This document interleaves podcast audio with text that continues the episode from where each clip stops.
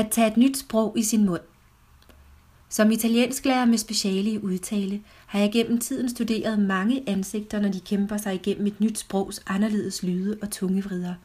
Selv har jeg nærmest ødelagt mine kæber af overdreven artikulation i mine bestræbelser på at få den rigtige udtale frem hos kursisterne. Og mens jeg betragter alle disse ansigter, tænker jeg, at det at tage et nyt sprog i sin mund virkelig er som et par nye sko, der skal gås til. Det føles så mærkeligt og stift i starten, og man er meget opmærksom på, at det er nyt. Indtil man alligevel langsomt får gået det til. Og selvom mundhulen er en lille fin mekanisme i kroppen, kan det føles så forkert at skulle artikulere anderledes, end man er vant til. Som en kartoffel i munden, eller måske endda en bøjle på tænderne.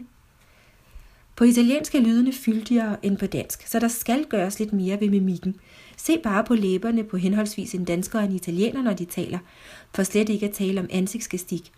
Italiensk kropssprog er i lige så høj grad ansigt som hænder. Så jeg vil slutte af med en herlig bemærkning fra en tidligere kursist, der måske kan fungere som et godt råd til dig, der øver dig i italiensk udtale. Man starter vel bare fra venstre og går stille og roligt frem. Og til det svarer jeg bare i ulvens mund, in bocca al lupo.